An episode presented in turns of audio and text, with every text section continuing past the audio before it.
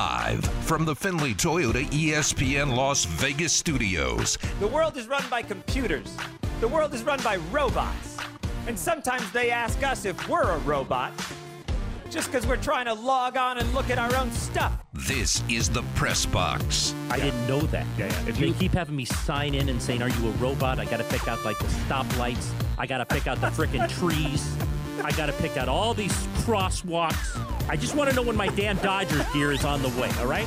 with Graney and Bischoff. Passwords have passed. You've correctly guessed. But now it's time for the robot test. on ESPN Las Vegas. Ah, the robots are back. I missed that. I missed that open.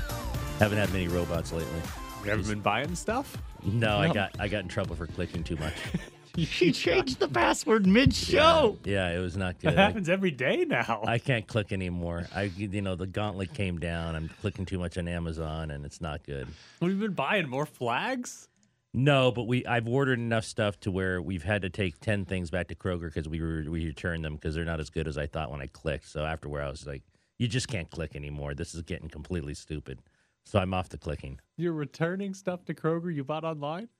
Yeah, so that's where you take it for Amazon when you want to return it. I mean, they take uh, Amazon is l- almost like Home Depot where you can take anything back. They don't ask any questions; you just take stuff back. But um, with uh, Amazon, you you have to take it over there to the store, and then there's a little kiosk, and you hand it to them, and you never see it again. I can't remember the last time I actually returned something. Oh, I do it all the time. I might as well have stock in that place. I go over there so much. Anyway, back in action. The first bite. How worried should the Raiders be about their loss to the Chargers? I think here's the thing, and people can say, "Oh, you know, three and one, everything's okay." Like I think they should be really worried for the obvious reason: they're three and one, great, but if they don't fix the offensive line, then I think they're in major trouble. So everyone says it's three and one, and that's good for them, but the offensive line tends to be somewhat important for all football levels, and it is so bad right now that I think they should be concerned. And if they don't fix that, I mean, this is a team that was six and two and folded. I don't even know if they could get to six and two if their offensive line isn't isn't fixed. The 3 and 0 start is important in the sense that they've got a legitimate shot to make the playoffs Mhm. at the end of the year because they're going to more than likely end up in a group of teams that are right around 7, 8, 9 wins. And because they got off to this 3 and 0 start, that might end up being the difference and giving, you know, helping them get to like 9 wins or something and get into the playoffs. But when you actually look at the way they've played, they have won two home games in overtime. Two home games in overtime where the other team even possessed the ball. Like they get they Yeah, they got could the ball. won. They got the ball first. The Right. Raiders got the ball first and still allowed the other team to have the ball. And they still won those two games, right? Mhm. They are they have not exactly blown teams out. They have not exactly played well despite winning those first 3 games. And then they played horribly and lost to the Chargers. I think the way they have played implies this is not a playoff team. The way these games have actually been played, the Raiders are not a playoff team. But getting three wins to start the year puts you in great position to where you You're in the mix. You can be an average team the rest of the year. You can be a slightly below average team the rest of the year, and, And you're you'll be in the still going to be in contention Right. for a playoff spot. But the way they've played has not been good. And you're right. It starts with the offensive line and Derek Carr, right? Derek Carr was able to play around the the offensive line wasn't good in the three wins. No, either. that's the other thing people aren't realizing. They haven't been good all year. Right. It's just that he was really good and was able to make plays. And so that's maybe that's because okay. Let's let's start with the offensive line. Do you think it gets significantly better? I I really don't because I think I think look, Alex Leatherwood has nowhere to go up but up, right? And Andre James, but how much exponentially can they get better? Is Alex Leatherwood going to go from the last ranked tackle in the NFL to the 40th? Like I think that'd be really hard ask of him. Um, Andre James, same thing. I, I said this to someone yesterday. One of the things, and I well, actually uh, we, we might have talked it on the radio yesterday with you when I called in, or um, was Richie Incognito. I think he is hurt this. I mean, look, he's hurt. I get that he's injured, but his absence, I should say, has really hurt this team a lot. Yeah. And I don't think we realized how good Richie Incognito was or how much he meant to the offensive line until he's been out all this time. Yeah. He's really good, and they're missing him. And they have injuries on top of that, and they have young guys who have not performed to the level they probably thought they would, given where they were drafted. Kolton Miller this year, 16th highest ranked tackle by Pro Football Focus of 73. That's solid. That's a- good. a He's very, been good. very good left tackle. Uh, your right tackle, though, Alex Leatherwood is 73rd of 73. Uh, Andre James, the center, is 33rd of 33. And then your guards, John Simpson is 67th of 75, and Eluemunor is 48th of 75. Uh, Eluemunor surprises me a little. Surprisingly that's high, actually yes. Yeah, that's Uh, actually good. But take John Simpson there at left guard. If that was Richie Incognito, and if it was, I mean, I think it's safe to assume if he plays again, he's going to be one of the top 20 guards Yes. in the NFL. You would have your left tackle, left guard combo would be good. You would at least have one side of the offensive line Set. Yeah. that you were you felt confident either pass blocking wise or even run blocking. Maybe you could run behind that side of the offensive line. But without him there, you have one offensive lineman. I don't think Kolton Miller's allowed a sack this year. I think he's been like one of the few linemen that haven't allowed a sack already. But you only have one guy that you really trust, and the rest have been horrible. And going forward, like you said, sure, Alex Leatherwood's going to get better. You, you hope he gets better. But how much better is he going to get in one year? Is he going to go from the 73rd best tackle to the 60th Or the best tackle? 65th. That's still not good. Right. You're still not really getting a good offensive line play. Same for Andre James at center, same for John Simpson at left guard, and even Eluemunor at right guard. Like it's just there's not a lot of optimism as to how much better this offensive line can be, which then brings me to maybe the more important question. If we don't think the offensive line gets better, which is the real Derek Carr? The Derek Carr we saw in the first three weeks of the season that was able to basically withstand the pressure, that was able to make plays under pressure, that was able to stay in the pocket, take hits, and still throw the ball down the field? Or is it the Derek Carr we just saw in week four that caused Joey Bosa to basically say he's soft and when Yeah. he gets hit, he crumples, right? Which one is the real Derek Carr? Because we've seen week four Derek Carr in the past. We have seen that from Derek Carr before. That's been one of the biggest demo. That's the reason Joey Bosa said it is because that's been one of the biggest problems in Derek Carr's career. Is when he gets hit, that's what he plays like. He plays like he's scared. He plays like he's got to get the ball out to his check down right away. And we didn't see that in the first three weeks. We saw in week four. So, which one is the real Derek Carr the rest of the season? That might be the most important question of the Raiders offense is who is the real Derek Carr the rest of this year? Weeks one through three or week four? I mean, doesn't it go hand in hand with how bad the offensive line is? Yeah. If they got better, he might be the guy one week one through three. Absolutely. It, no doubt I- about I it. He would be so great.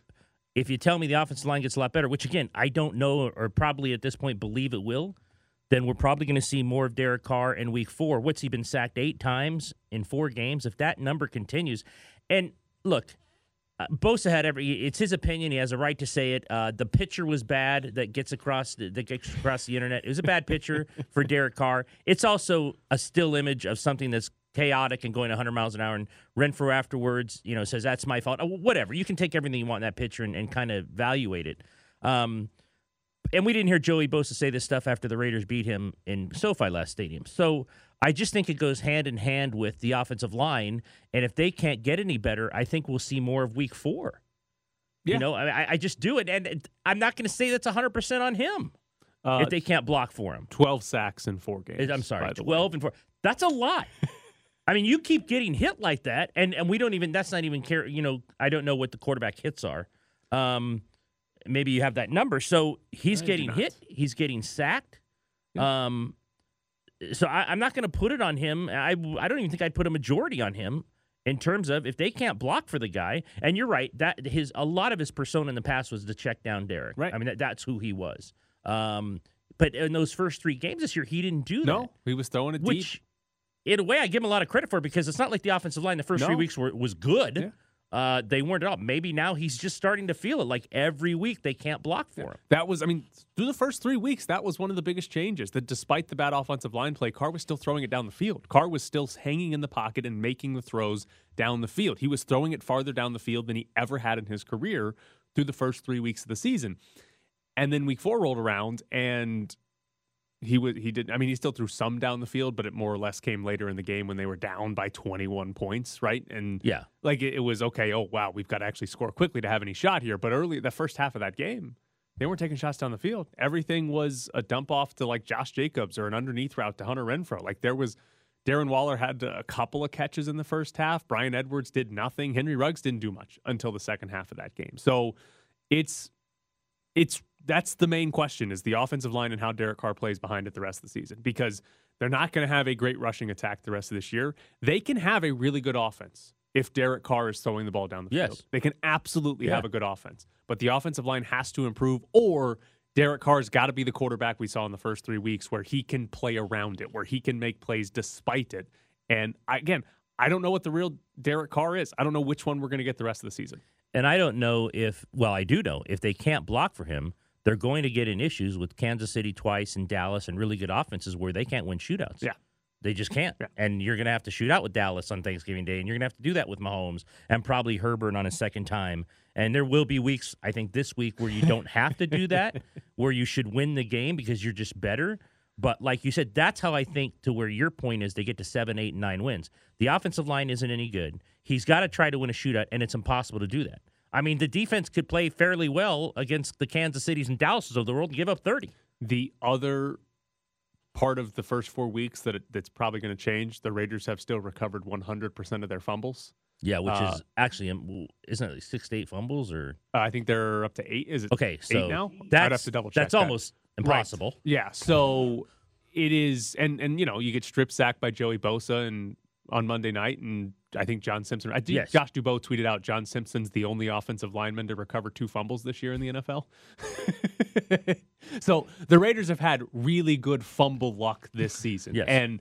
Listen, Derek Carr, we've talked about a lot before. He's had fumbling issues when he gets hit. He he fumbles more than I think all but like three or four quarterbacks in the NFL. He's getting hit a lot. He's going to continue to fumble because the offensive line is not good. Eventually, the Raiders are going to start losing these fumbles, and those are going to basically Then end games. those are killers. Right, those are going to end games. It's a, again to go back to how they've played. It's amazing they beat Miami despite throwing a pick six. Right, you don't win a lot of games when you throw a pick six. So if you fumble and you set the other team up on on your 17 yard line or something like that, th- that's a game losing play, regardless of when it happens. So when this fumble luck sort of turns around and all of a sudden they have a four game stretch where they fumble six times and lose five of them, you're looking at like a one and three stretch Yeah. that kind of throws away the start of the season. Ed, maybe you could ask Tom Cable, like, do you have your linemen like practice? Oh, I missed my block. Look at the ground. Look at the ground. Look at the ground. That'll be my first question. Hello? All right, coming up next. Today's a great day. One of the best Dodger teams ever has to play in a wild card game. Hit down the left field line and uh, out of here. Take the tour, kid. You deserve it.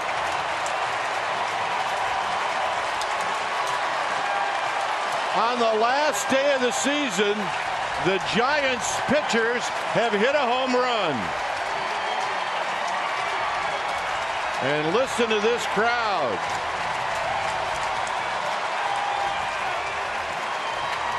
Well, he's been swinging it. There's no doubt about that. First big league homer in the biggest game of the year. What a night or day for Logan Webb. It's 11 to 2. You're sitting in the press box with Graney and Bischoff on ESPN Las Vegas. Follow them on Twitter at Ed Graney and Bischoff underscore Tyler. If the Dodgers win the World Series, Jared's first uh, first uh, video or audio next day will be Tatis hitting a grand slam. How you feeling, Ed? Dodgers wild card game. The Dodgers tied the their franchise record for most wins in a season, and they have to play the Cardinals. One game wild card to get into the NLDS. Look, when you win 106 and can't win your division, I don't know how confident you are going into against a team that I think has won 76 out of 77 games. So, um, yeah, worried, worried, absolutely. Uh, Scherzer hasn't been good the last two starts. Wainwright always gives them trouble. Muncy is out, so concerned, heavily concerned about tonight. Is Muncy out for the playoffs? Well, Roberts said he's out for this one, and if they advance, he's probably out for the Giants. So So he could come back. There's still a, there's still an opening Yeah. that Max Muncy could come back. Man, brutal. Can't Yeah, catch the he's the best Giants and you lose Max Muncy in the last. Well, Trea Turner's the best hitter, but yeah, he's the best power hitter. He's he's the guy who uh, you need in that lineup. So, so who's playing first? Pujols starting? I think Pujols starts. I mean, he's been his backup the whole year. He went in the other day when he got hurt. I think Pujols.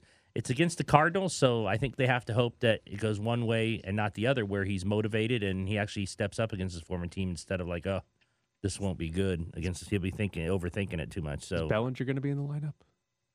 we hope not, but my guarantee, my I'm sure he will be.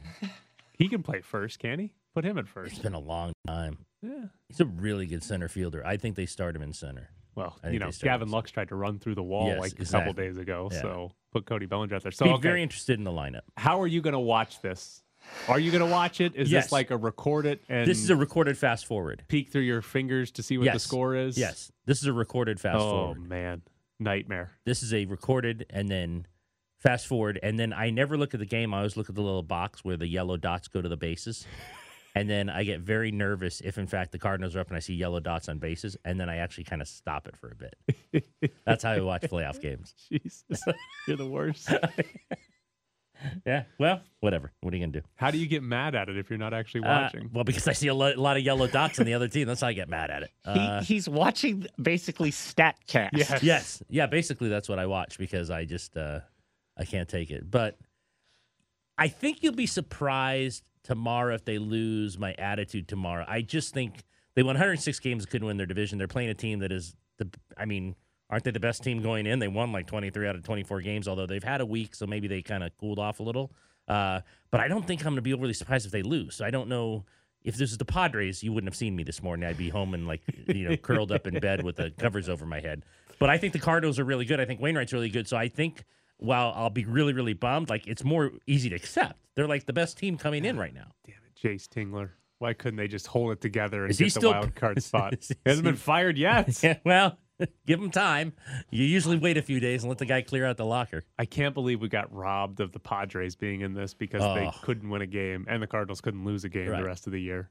That would not have been good. Oh my god. That would not. That would not have been good. That now that would have like sent me over the edge. Ah. This one won't. If they lose, they lose, and I mean they lose to a really good team. And I, I look, we're gonna make our World Series picks. I think the next team that goes the next round isn't gonna beat the Giants anyway because I just think the Giants had had a magical year, and I just I'm gonna be surprised if they don't go to the World Series because, like I said, they were you know to beat a team that won 106 games. I mean that says all you need to say because they're not as talented as the team they beat, so it just might be their year. Uh, I got some fun stats for you. So Clayton Kershaw, who left uh, his last start of the season after an inning and two thirds, uh, since Major League Baseball started cracking down on foreign substances, Kershaw made seven starts. His ERA is 4.73, and he got injured twice in those seven starts. I just think he's old. And his hat is spotless. Yeah, he's been. That's a little concerning, but he hasn't. I mean, he's gotten injured the last two or three years. I just think he's he's old. Now, the hat's a little concerning on what you're trying to say, but uh, so I'm not saying it didn't happen for sure. Uh, but I think he's old, and I think uh, he he's had arm issues the last two or three years. I mean, he just he's thrown a million innings and uh, first ballot. First That's all you gotta say. Is first ballot, So- obviously. Scherzer pitches tonight. If the Dodgers win, Urias Buehler for 1 2 in the NLDS. I think it's Buehler Urias because Buehler will be on normal rest. Oh, Urias won't be on normal rest. No. Okay, and then Shirt would Scherzer be good enough? And he'll be good three, to come right? back for He'll be three. three, yeah. Who's the fourth starter for the Dodgers? That's the great question. I don't know. I don't know. David Price. Is Oh. Gonsolin still around? It might be Gonsolin. Yeah. It might be Gonsolin. What about uh, CSN guy Phil Bickford? Starting? Yeah, give him. a- I don't even see that guy in the seventh. Never Yeah, mind You, starting. go, you got to got to do the opener like the Tampa Bay Rays. No, it'd be Gonsolin. I think. I think you're right. I think it'd be Gonsolin. Gonsolin for what? Like two or three innings? It'd be it'd be what what uh, the Docker start likes to call the bullpen games, which I bullpen think he had game. sixty. So I'll say this again. Dodgers probably went like fifty and ten in their saying. bullpen games. well, they won 106 games and had like more bullpen games in the history of baseball. You, I mean, they were so talented, and yet they didn't win the division. So, I I will not be shocked if they go out tonight. I mean, there'll be a lot of little yellow dots on the Cardinal side of the Statcast. I truly believe the Dodgers are the best team in baseball, but the sudden lack of pitching depth and Max Muncy's injuries, I think it's going to be tough. Like I you too. take out probably the best overall hitter on the team in Muncy, and you don't actually have a fourth starter. Like the top three is really good. Those three, like it's probably better than maybe the Brewers, but maybe better than anybody else's actually top three starting pitchers. But when you just simply don't have a fourth and you're losing Max Muncy, I guess, I mean, it's a good thing about the Dodgers. They've got lineup depth. Like we're talking about Albert Pujols or Cody Bellinger is coming into the lineup. Right. Bellinger's been garbage, but He's been horrible. he did win an MVP before, and Pujols, he's old, but he's one of the best hitters in the Right. history of the sport. It's not like you're talking about, yeah, this guy has 46 career at bats with Right. seven hits, right? Like it's good players. So eh, it's good lineup depth. Yeah, you'll win tonight. You'll be fine tonight. I don't know. I don't know about the They're a huge favorite tonight, which I, that has to be all Scherzer. But I didn't think they're like two dollars or more, and I'm like, eh. Cardinals have played really well lately. They're still the World Series favorites. They're in a wild card That's game, and they're still the World Series amazing. favorites. Yeah, they should be. That's amazing. They're they're far and away the most talented team. Like even again, even with Muncy out, do they have a legitimate hole in the lineup? Bellinger when he plays. Sure. but that's it. That's the only hole in the lineup. Like That's and- not a hole. That's the Grand Canyon. yeah, but like that's fine. Like the, everybody else has a Bellinger or worse in their lineup. Even in the American League, where they get to DH, the Astros got a catcher hitting like 170 this year who's going to play every game. So like it's eh, they'll be fine. I think they'll be fine. All right. So I will say, because we're, I mean, it started last night, but let's do this. I have your Astros and the Giants in the World Series. I like this. I got great co-host Adam Candy thinks the Astros are winning the American yeah, League I think too. I think the Astros and the Giants. the Brewers and the Astros. Oh, okay. I don't know if the Brewers can score more than Can two they runs. can they hit? but I don't know that they're going to have to against the Braves. And I don't believe in the Giants, even though they've got 107 wins. I just don't believe in them. How old's Brandon Crawford? Dude's like 35. Yeah. It's like his best career year ever. But it's almost like what you said last year about Holds Tampa Bay. Wainwright. Yeah, I mean, it's yeah. I was eventually right about Tampa Bay. Eventually, they got to the World Series. Um, Then turned it's around and almost had like the most that wins though. in the AL this year, but I was right about him last year. you look at the Giants and you just say, "How? Right. How did they do this?" Doesn't make any sense. So I'm That's not why I think them. they'll go because I don't. There's no explanation for what they've done. So why would you explain how they would get to the World Series? You can't. It's, it's probably just going to happen. Does it- feel like outside? I don't know. It feels like the entire baseball playoffs. I'm not convinced any of the teams are actually good. Like I think the Dodgers. I think are, the Dodgers are are really good. Yeah, but they've got to play a wild card game. They don't have a four starter anymore, and Max Muncy's out. and they don't get their best play. They don't get their best pitcher till Game Three, Right. and who knows what's going to happen in the first two. outs. and and the real problem with that is Scherzer can't make a second start in the NLDS. He can't come back pitch for seven? five. For in the NLDS when it's a five game series. Oh no, against the. Giants. No, Yeah, you only get them for one start, whereas it, basically in everybody seven else, you get them. For, yeah, You could get them for three. yeah. So that, but like the Dodgers, I'm convinced are good. I don't like. I'm not convinced the Giants are good. The Brewers can't hit. The Braves just won like the worst division in baseball, and like they're fine, but they're nothing special. And then in the American League, I'm still convinced Tampa Bay is not actually that good. The White Sox haven't played a meaningful game in three months. And the Red Sox, I don't believe they're good either. Like, I just don't think there's that many good teams, but somebody's going to win the World Series. So does your team win it all? I think they do.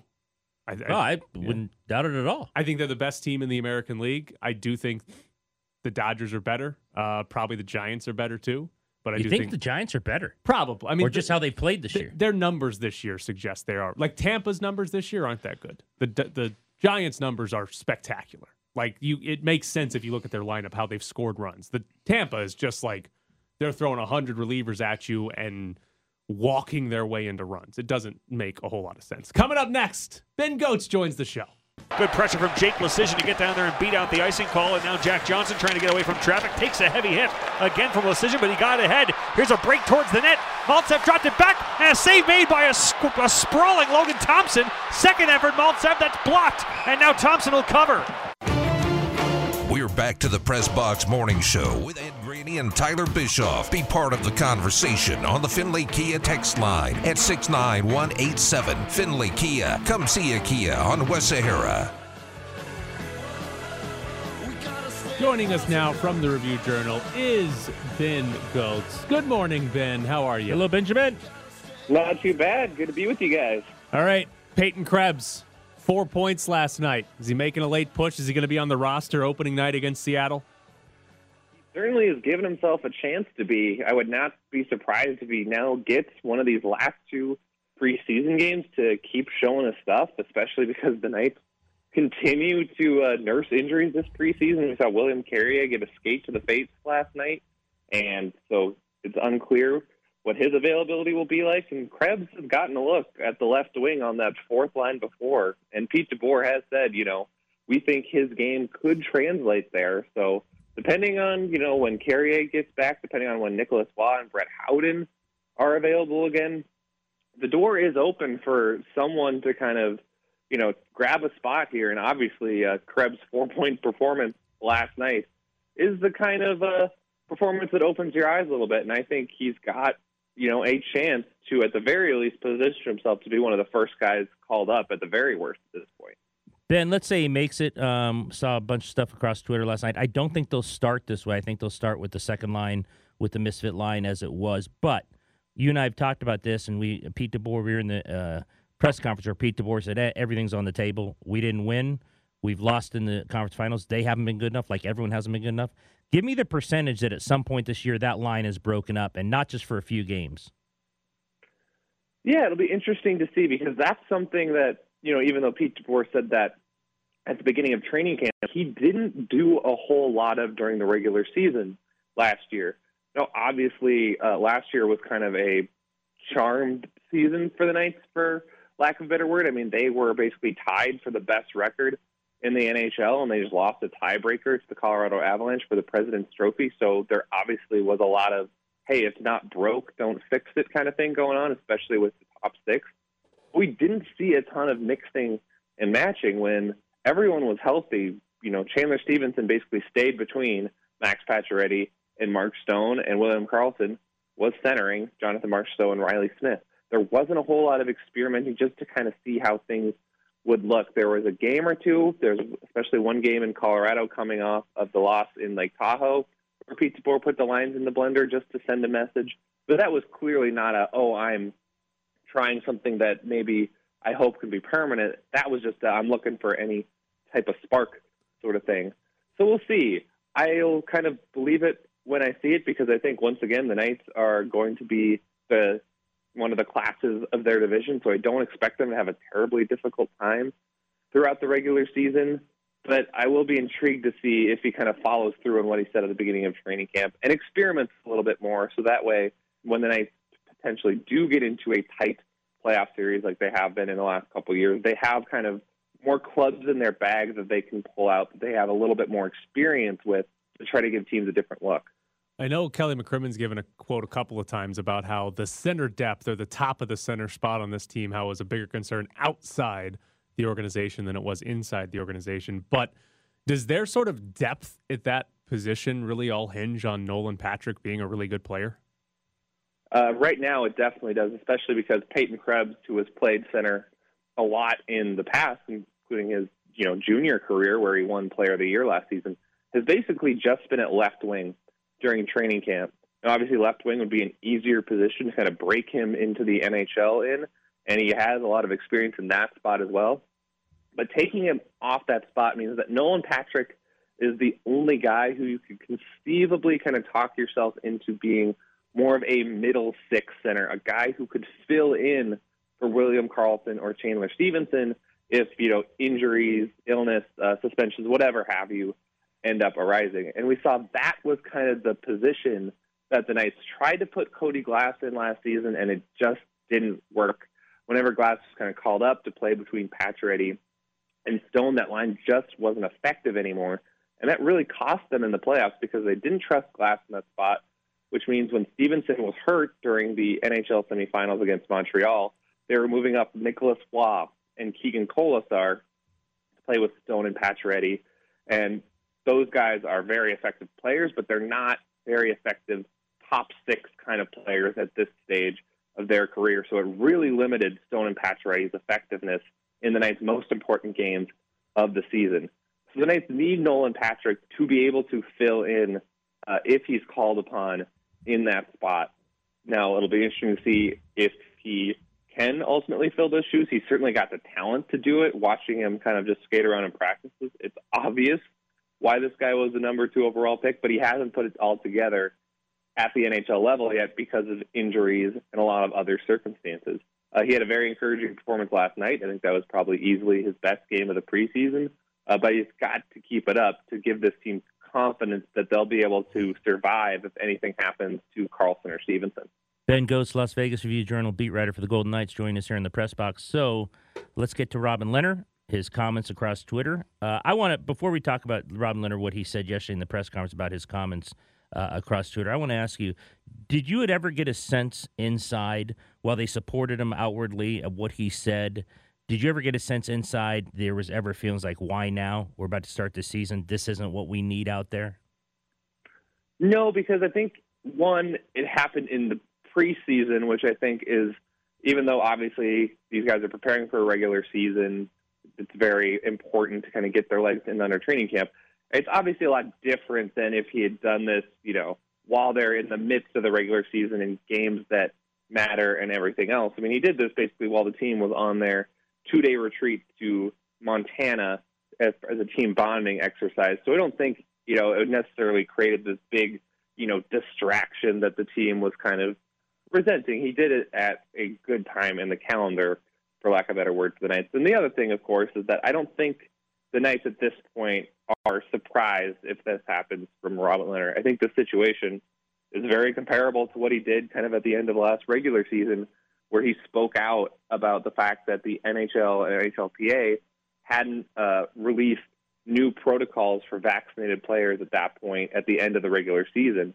Uh, they ultimately did that for the playoffs, but he had a big issue with the fact that players were getting vaccinated and their protocols weren't changing. So I think the Knights have experience with this, and the fact that it came at you know an easier time in the preseason means that they were able to kind of take it in stride.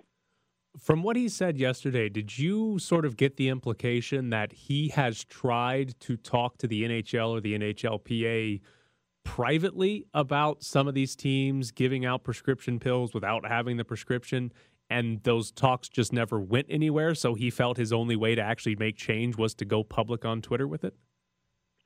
That's what he hinted at. He hinted that, hey, I've tried to go about this in other ways, and just kind of his frustration uh, boiled over. Especially, I think you know there was kind of a catalyst of the whole Jack Eichel situation going on, where um, he is, of course, still in a dispute with Buffalo as to what uh, surgical procedure he's going to have on his neck.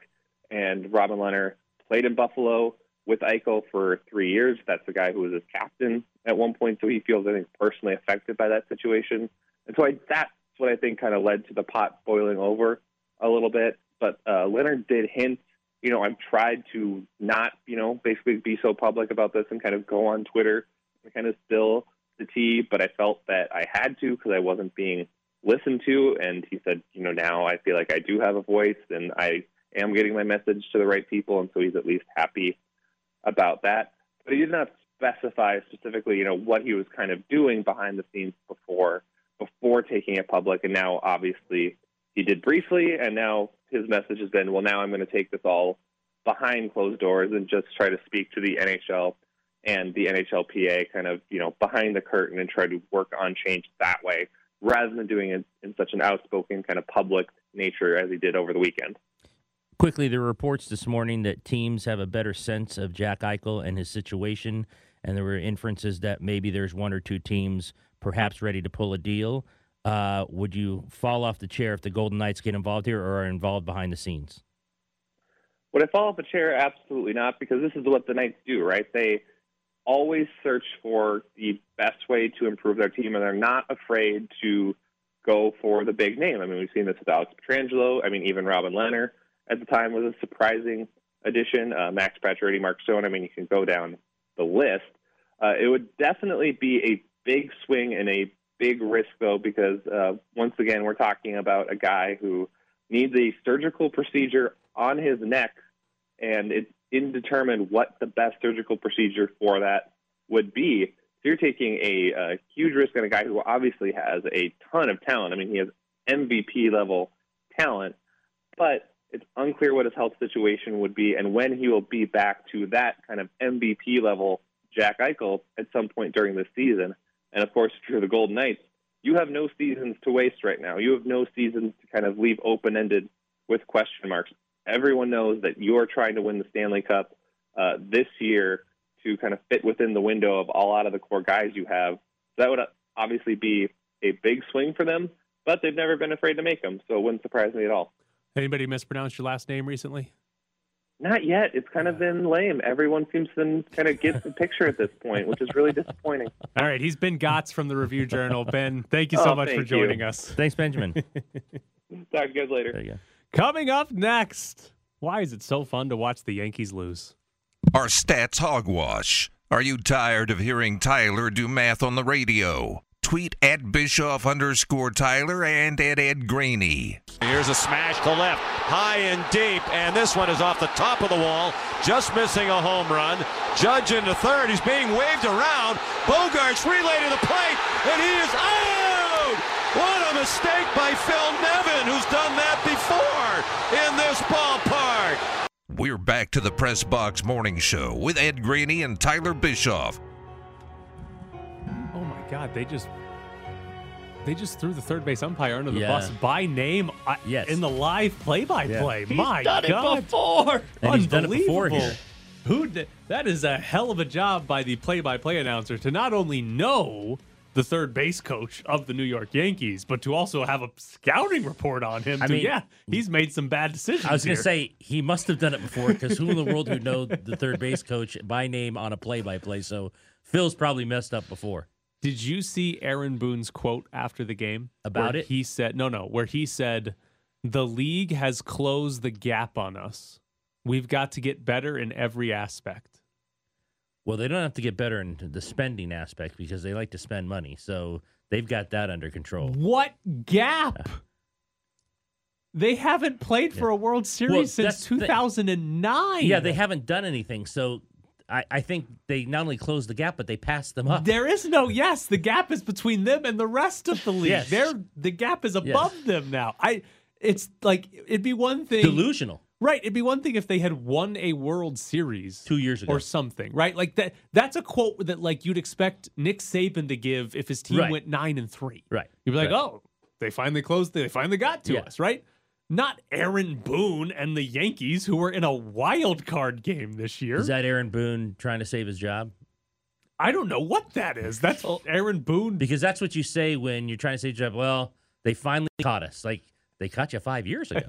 like, what are you talking about? But that's kind of a quote you give when you want to give the inference that hey, we're still on top, which nobody believes anyway. You've been living in their basement. Yes, exactly. All right, uh, Jared, this is uh, g- give us the call here. This is quite possibly uh, the best non-home run call in the history of baseball. The pitch to Stanton. Good, there goes. Deep left, it is high. It is far. It is gone out of the ballpark. A Stantonian home run. Now, wh- what did what did I do wrong? What did I see wrong? He's at first base. Giancarlo Oh, poor Stanton Johnny. hit a ball Oh. off the green monster. Went off the wall. and the home run call was it's out of the stadium. Poor, Like poor Johnny. he thought the ball Struggling. went out of the stadium. He gets so excited. and it hit the green monster. The best the best part about that was the defenses of him, which were like, he's 83.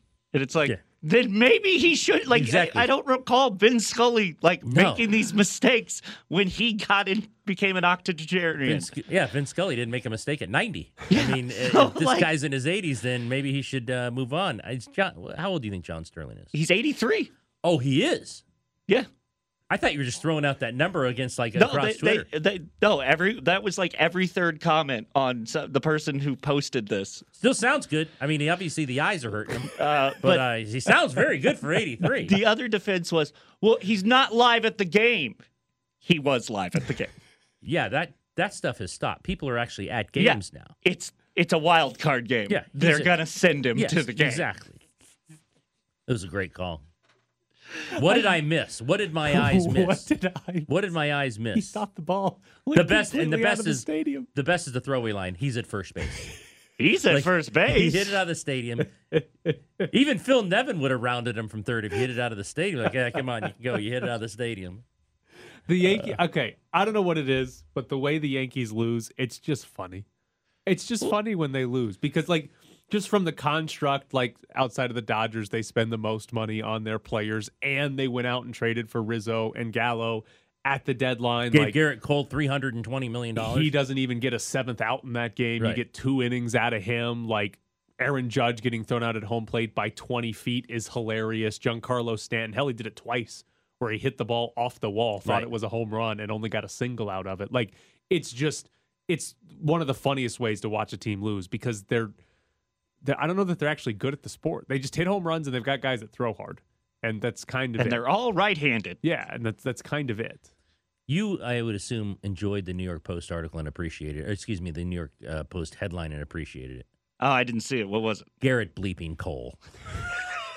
Look here, here it is. oh, Gerrit New York media, the best. Completely out of their mind. I, just the Yankees losing and the way they lose is Yeah. funny. It's just a funny way to watch a team lose. I mean, even when they win, it's kind of funny. Like they had to get to the game, they basically had to hope a, a pitcher couldn't like come up with a ball, and then he didn't in the bottom of the ninth. Does anyone outside of Boston and New York care much about the Red Sox Yankees rivalry? No. Uh, well, fans of the teams throughout the country, but other than that, no. Yeah. And you and I and Jared and people who aren't fans of teams. I mean, there are certain teams. If the Astros and Giants make the World Series, I'll watch it. I don't. The Yankees don't do anything for me anymore, and you know maybe because back in the day they killed the Dodgers all those times. But I mean, it just doesn't. They don't. They don't entertain me anymore. Are there any baseball rivalries that people care about that aren't that don't involve their team? No. Yeah, I think that's one of the problems No. with like maybe the sport itself is you're not sitting down to watch Right. because of a rivalry. The other night, I, I, I watched Brady against the Patriots because of the drama. Right. I don't, you know, I would never do that if it's like you said, the Brewers and the White Sox. I can't even imagine the ratings on that thing. Would people watch more Astros Dodgers this year based on what's happened? Like would that would that yeah, I get enough so, people to say, yeah. "Oh, maybe not rivalry's not the right word, but, But what happened before? Sure. maybe." Yeah.